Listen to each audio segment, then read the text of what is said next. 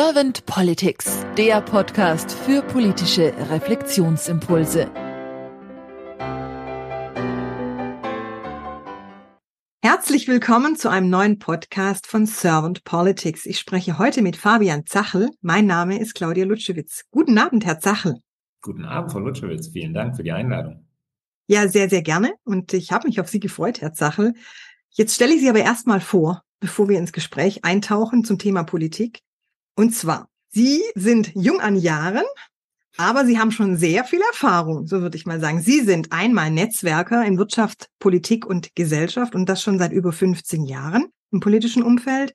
Sie sind Vorsitzender von Zukunft durch Industrie e.V. Sie sind Head of Public Affairs am Flughafen Düsseldorf GmbH. Und Sie sind Co-Founder Seniorentagespflege Gemeinsam Zeit GmbH sowie Gründungsmitglied von Lobby für Demokratie e.V. Und im Vorgespräch habe ich jetzt von Ihnen erfahren, und das darf ich auch so sagen, Sie sind ein Political Animal, zumindest bezeichnen Sie sich so, weil Sie gefühlt den ganzen Tag mit Politik zu tun haben. So haben Sie es mir anvertraut. Und da bin ich jetzt mal sehr gespannt auf Ihre Antworten zu beiden Fragen. Und wenn Sie keine erste Frage an mich hätten, dann würde ich einfach starten. Die habe ich nicht, deswegen legen Sie gerne los. Herr Zachel, wenn Sie die Aufgabe von Politik so durch Hirn und Herz wandern lassen. Was ist für Sie die Aufgabe von Politik? Ja, ist eine große Frage. Ähm, ich glaube, an allererster Stelle die Interessen und Bedürfnissen der Gesellschaft zu vertreten und das Gemeinwohl zu fördern. Ne? Und das im besten Sinne, ähm, wenn ich damit meine, Stimme des Volkes zu sein. Aber das setzt natürlich auch voraus, dass die, die aktiv in der Politik agieren, der Stimme des Volkes, also dem Volk zuhören und nah bei den Leuten sind, wie ein Ministerpräsident mal so schön gesagt hat. Dann aber auch, dass man klare Angebote für Lösungen äh, bietet, ja, und auch die Menschen dann mitnimmt bei dem Ganzen. Und wie nimmt man sie mit? Äh, ja, klar, kann man jetzt einfach sagen, gute Kommunikation, aber gute Kommunikation ist das A und O, denn es gilt natürlich, so viele wie möglich mitzunehmen. Und ich glaube, es wäre vermessen zu sagen, dass man alle mitnehmen kann. Das äh, wird schwierig. Und wenn ich es dann noch mit meinem mittellinken Herz äh, noch ergänzen darf, dann würde ich sagen, eine gerechte und nachhaltige Gesellschaft zu schaffen. Und wenn Sie das mal so reflektieren auf die momentan erlebte und vielleicht auch gelebte Politik, wie nehmen Sie Politik gerade wahr? Ja, wie nehme ich Politik gerade wahr? Ich nehme sie als sehr laut wahr, sehr streitlustig, aber streitlustig eher des Streites wegen und polarisieren auf Personen und weniger auf Themen. Und dann noch dazu in der Öffentlichkeit in meinen Augen zu wenig kompromissfähig. Also damit möchte ich gar nicht sagen, dass keine Kompromisse geschlossen werden, aber so wie es öffentlich diskutiert wird, ist das, sind die Fronten immer sehr verharrt. Wenn ich jetzt mit einem aktuellen Beispiel weitergehe, dann würde ich natürlich sagen, wenn ich mir die Geschlossenheit der Ampel nach außen anschaue, dann weiß jeder, was gemeint ist. Ne? Sie trifft, aber das möchte ich an dieser Stelle auch sagen, sie trifft sehr mutige Entscheidungen aber durch die Art und Weise, wie vorher die Diskussionen sind, treten diese Entscheidungen auch sehr, sehr schnell in den Hintergrund und die Menschen beschäftigen sich mit Narrativen, die sie vorher gehört haben. Aber auch auf der anderen Seite laut das eine, aber auch zum Teil gelähmt oder ängstlich Entscheidungen zu treffen, was natürlich auch damit zu tun hat, dass die Entscheidungen keine kleinen sind, die aktuell zu treffen sind. Ne? Die so Multilat wir haben im Vorgespräch kurz gehört, welche multilateralen Krisen da so ein trommeln auf die aktuelle Politik, also ob es Corona, der Angriff Russlands auf die Ukraine, ne, was dann, was da alles so war, drohende Gasmangellage haben wir schon wieder vergessen, ne, Strompreise für die Industrie, aber spätestens jetzt auch seit kurzem mit dem terroristischen Angriff der Hamas äh, auf Israel und all seinen Folgen und den vor allen Dingen unzähligen, unschuldigen Toten auf allen Seiten ist das nochmal etwas, ähm, ja, was Politik ja auch bewältigen muss. Aber ich möchte auch, um das positiv abzuschließen, sagen, es gibt auch immer wieder Lichtblicke in der aktuellen Politik. Ne? Die tauchen manchmal sehr unerwartet und auch von Personen auf, äh, die über ihren eigenen Schatten springen oder auch über ihre eigene Partei anders denken und kommunizieren. Aber manchmal sind sie auch zum richtigen Zeitpunkt. Was wären denn so konkret Ihre Wünsche für die Politik der Zukunft?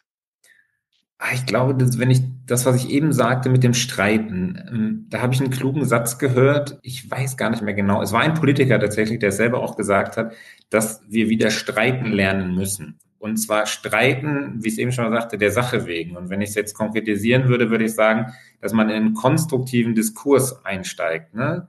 Und statt so einer lärmenden und bisweilen zum Teil auch lähmenden äh, Diskussion, äh, die es da so gab. Und wenn ich das dann nochmal umdrehe, was würde ich mir wünschen für die Politik? ja, dass sie auch wieder durchlässiger für Argumente ist, das eine, aber auch für Akteure, die nicht unbedingt in der Politik sozialisiert worden sind. Natürlich brauchen wir Berufspolitikerinnen, aber wir brauchen auch Menschen, die wieder Lust haben, in die Politik zu gehen, die auch aus anderen Lebenssituationen kommen und deren Themen vielleicht in der Theorie schon auf dem Tableau sind, aber die nicht mit eigener Erfahrung gespickt sind. Hm. Wenn Sie das alles mal so transportieren in die Zukunft, wie fühlt sich dann für Sie die Politik der Zukunft an? Ja, da bei mir das Glas grundsätzlich halb voll ist, fühlt sich das so an, dass die Politik in der Zukunft mutig und äh, gemeinsam nach Lösungen sucht, ja. Hoffentlich alte Denkmuster aufbricht und sich bei ihrer Entscheidung aber vor allen Dingen auf wissenschaftliche Erkenntnisse stützt. Ja, und wenn ich dann noch wieder den Bogen noch ein bisschen größer spanne und äh, jetzt, wir reden ja immer über Deutschland, äh, dass so das Land der Dichter und Denker gut daran tun würde, diesen Dichtern und Denkern auch mal ein Stück weit mehr Aufmerksamkeit äh, zu schenken, diesen zuzuhören, aber auch dem wie ich vorhin sagte, dem Volk zuzuhören und nah bei den Menschen zu sein.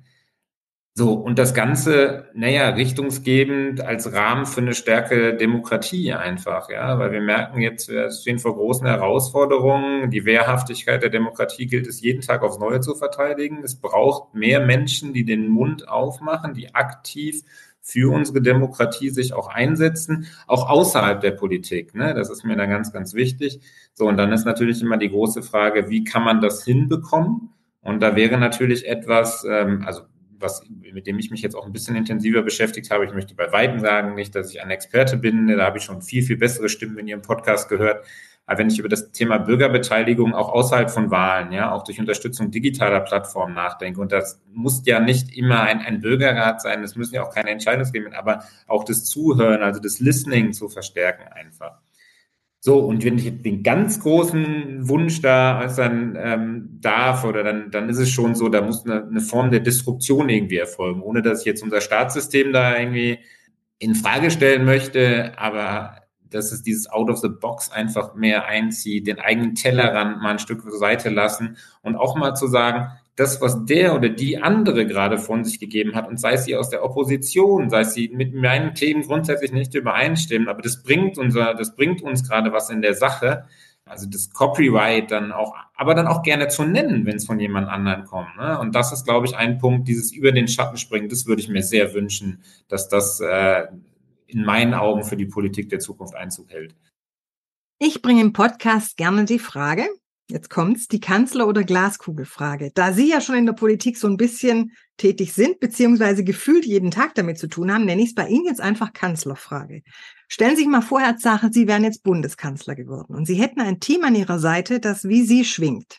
Also das sehr viel Wert auf das Streiten können legt, also dieses Streiten der Sache wegen, also das Streiten nicht per se schlecht ist, sondern gut ist, um nach vorne zu kommen, eine klare Kommunikation hat, auch mutig voranschreitet und ja, optimistisch auch denkt. Also mhm. das Glas auch halb voll sieht. Und meine Frage jetzt wäre folgende oder ist folgende. Was wären so zwei bis drei Ihre Fokusthemen, die Sie mit Ihrem Team gleich anstoßen würden zu Anfang? Es sind tatsächlich, wenn ich so drüber nachdenke, und das, was mich gerade so alles so bewegt und auch uns auf der Welt bewegt, dann sind zwei sehr fundamentale ähm, Themen, die ich anstoßen würde, beziehungsweise die auch schon aktuell laufen. Aber das erste für mich wäre ganz klar die Sicherung des Friedens äh, und die Stärkung unserer Demokratie. Und zwar durch Transparenz und mutige Entscheidungen. Alles bisschen hatte ich ja eben schon mal ein bisschen anklingen lassen. Das bildet in meinen Augen einfach das Fundament unserer stabilen und auch ja, in großen Teilen gerechten Gesellschaft, auch wenn sie das nicht immer ist. Und wenn ich mir dann weiter anschaue oder wenn ich da weitergehend drüber nachdenke, bei den ganzen Brandherden, die wir aktuell auf der Welt haben, da kommt natürlich auch ein deutscher Bundeskanzler ähm, eine besondere Rolle zu. Ja? Also wenn man sich überlegt, die Gräueltaten, die wir der Welt angetan haben im letzten Jahrhundert, dass man da auch einfach, also man hat uns ja auch verziehen, uns dabei unter, unterstützt, dass dieses Land wieder so wohlhabend sein kann. Und da gilt es in meinen Augen einfach was zurückzugeben. Dass das ist eine absolute Herkulesaufgabe. Sie haben ja eben schon gesagt, Glas ist halb voll und mit einem tollen Team. Ich glaube, da würde es mir und auch der Bundesrepublik gut stehen, wenn das eins der Kernthemen wäre. Ähm, aber da möchte ich auch nicht so vermessen zu sein, dass ich Bundeskanzler werden möchte auf der anderen Seite. Und der zweite Punkt ähm, schließt eigentlich ein Stück weit daran ein, ich, das Vertrauen der Bürgerinnen und Bürger in unsere Demokratie einfach wieder zu beleben. Ja, also auch da ähm, es gibt so viel tolles bürgerschaftliches Engagement für konkrete Ziele und Projekte. Ne? Das zeigt ja auch, wie viel Lust an politischer Mitbestimmung und wie viel Selbstvertrauen aber auch in Themen in unserer Bevölkerung steckt. Ne? Und das, den Umstand würde ich mir dann zunutze machen, um einfach durch mehr Steigerung der Transparenz und einer den Menschen zugewandten Kommunikation zu helfen, mehr Vertrauen zu schaffen. Und auch da gilt es, den 100% passenden Kanal werden Sie dafür nicht finden. Also Sie können nicht sagen, das machen wir jetzt analog, das machen wir mit einem Bürgerforum, das machen wir digital, weil das muss ja auch immer angepasst sein und es gibt ganz viele verschiedene Wirklichkeiten, ja. Und wenn der eine sagt, du musst mehr über Social Media kommunizieren, der andere sagt, ja, ich glaube, da gibt es nicht die Allerheillösung, aber es ist wichtig, die Menschen da mitzunehmen, wo sie wirklich sind. Und das würde ich mit meinem Team angehen. So, und wenn ich die beiden Sachen jetzt nochmal zusammenfüge, dann ist das etwas, was das absolute Fundament unserer Demokratie bildet. Und wenn ich das dann auf unsere ja, Verfassung anwende oder auf die, die Tätigkeit des Bundeskanzlers, wäre mir das ganz wichtig, das dann weiter zu verfolgen. Und für mich persönlich, naja, also ich bin jetzt 38 Jahre alt, ich äh, durfte Klopf und Holz ähm, den Großteil meines Lebens in Frieden und Freiheit aufwachsen mit einer sehr, ja, relativ doch sehr stabilen Demokratie, die ich so mitbekommen habe, trotz all dieser Themen, die da waren, ja, ähm, äh, trotz einer Wiedervereinigung, die so schleppend angelaufen ist, aber es war ein gutes Gefühl. Und äh, als junger Familienpapa, da geht es gerade so ein bisschen in die andere Richtung. Und wenn ich mit diesen beiden Themen als Bundeskanzler dazu beitragen könnte, dass das in die richtige Richtung geht, dann wäre mir das schon sehr wichtig, weil das würde ich gerne der nächsten Generation einfach trotz dieser ganzen Herausforderungen mitgeben, äh, dass der Frieden und der, die Freiheit so, dass ohne das, nach der Gesundheit natürlich, äh, da funktioniert gar nichts. Ich danke Ihnen sehr für Ihre Impulse, Herr Zachel. Habe ich Ihnen jetzt irgendeine Frage nicht gestellt, die Sie im Zusammenhang mit Politik der Zukunft gerne beantwortet hätten? Ich glaube, wir könnten noch sehr lange sprechen. Ähm, das, ich fand das sehr angenehm mit Ihnen, äh, aber ich würde jetzt sagen, für den Moment sind das die großen Leitfragen gewesen und ich durfte ein paar Impulse Ihnen mitgeben. Das, dafür möchte ich mich nochmal bedanken. Sehr charmant. Vielen herzlichen Dank dafür. Dann danke ich Ihnen für Ihre Zeit und sage einfach mal bis bald. Vielen Dank.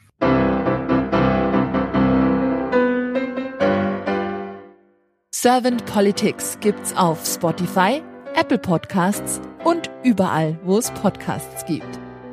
Abonniert uns gerne und hinterlasst uns eine Bewertung. Servant Politics, der Podcast für politische Reflexionsimpulse.